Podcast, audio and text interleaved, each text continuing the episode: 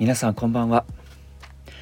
福岡も寒いですね。というのも10年に一度と言われる寒波が福岡を襲っていまして平地でも雪が積もっていて見慣れない光景交通機関にも一部影響が出るようなそんな寒さが続いている中ですが今日は少しでも心温まるようなそんな時間にしていきたいというふうに思いを込めてこれから朗読を始めていきます。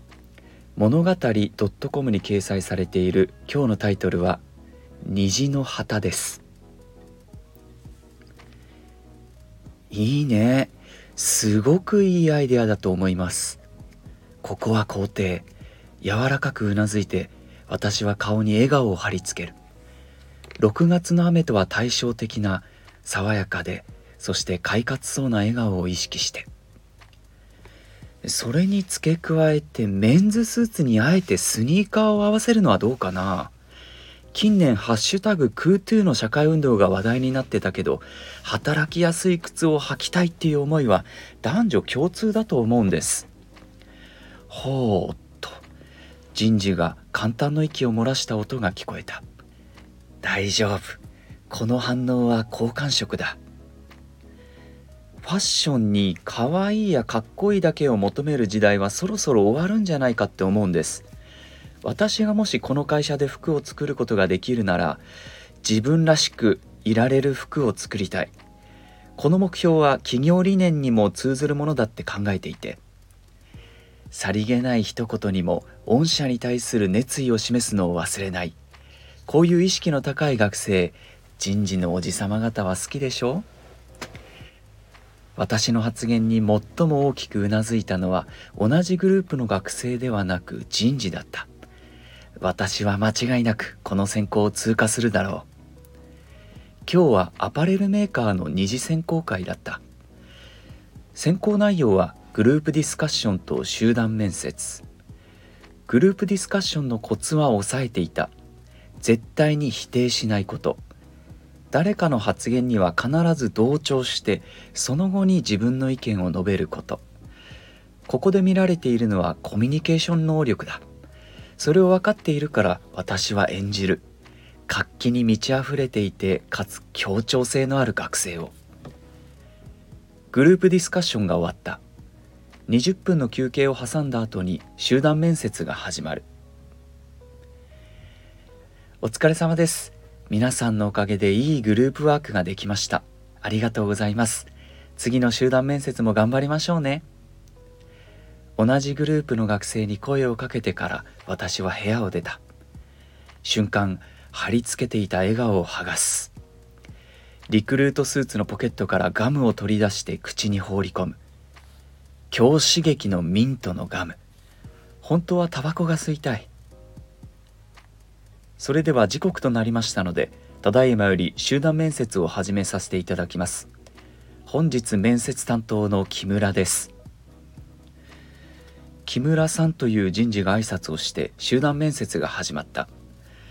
濃紺のスーツに緑のストライプのネクタイを合わせていた。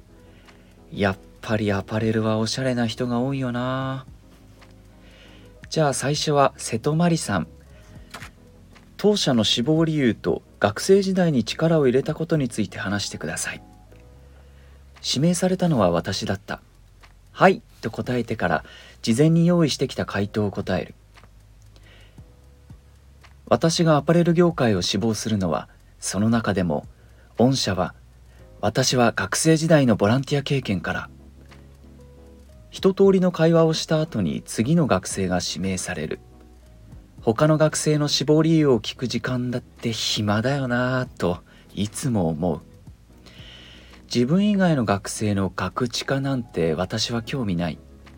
適度なタイミングで相づちを入れてあとは適当に聞き流していた。ふと窓を見る。昨日の夜から降り出した雨はまだ止んでいなかった。早く帰りたいな3番目の子が指名される。グループディスカッションでもただ黙って曖昧な笑みを浮かべていただけの女の子。名前はすでに忘れていた。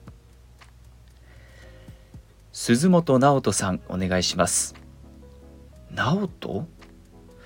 私は記憶をたどる。確か今日の選考に男の子はいなかったのに。皆さんすでにお気づきだと思いますが私の体の性は男です。と鈴本さんは言った。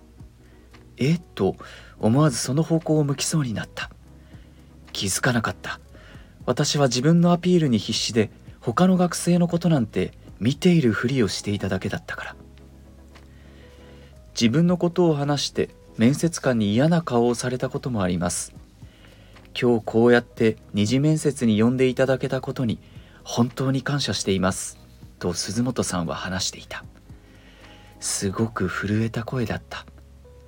もしかしたら泣いていたのかもしれない。選考終わりは必ず一人で帰ると決めていた。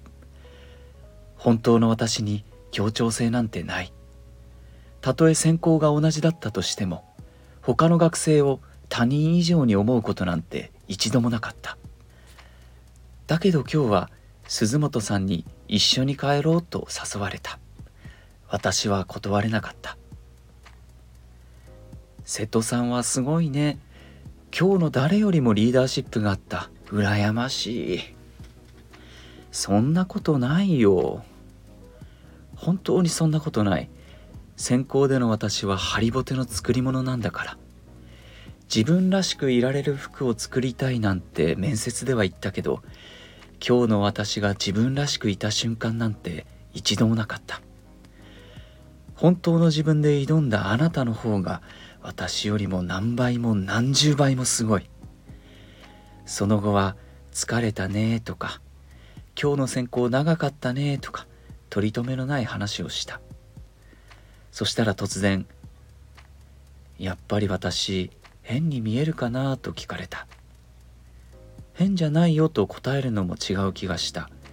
だから自分は女の子に見えていたからびっくりしたと正直に伝えた。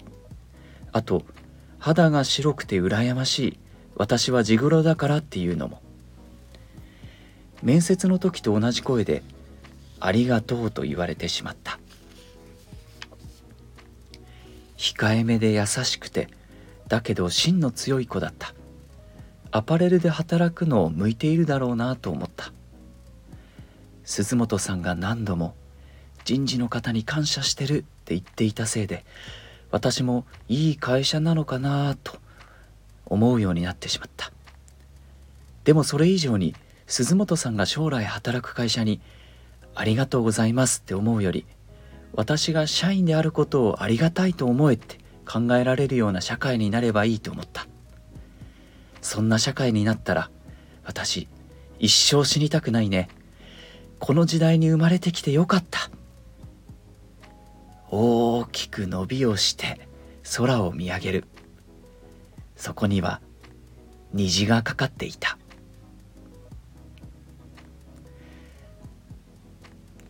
就活や受験の思い出それぞれありますが皆さんはこのストーリーを聞いて何をお感じになったでしょうか？すごく寒い日が続いていますので体を温かくしてそして心も温めてゆっくりお休みください。それでは今日も一日お疲れ様でした。木戸優雅がお伝えしました。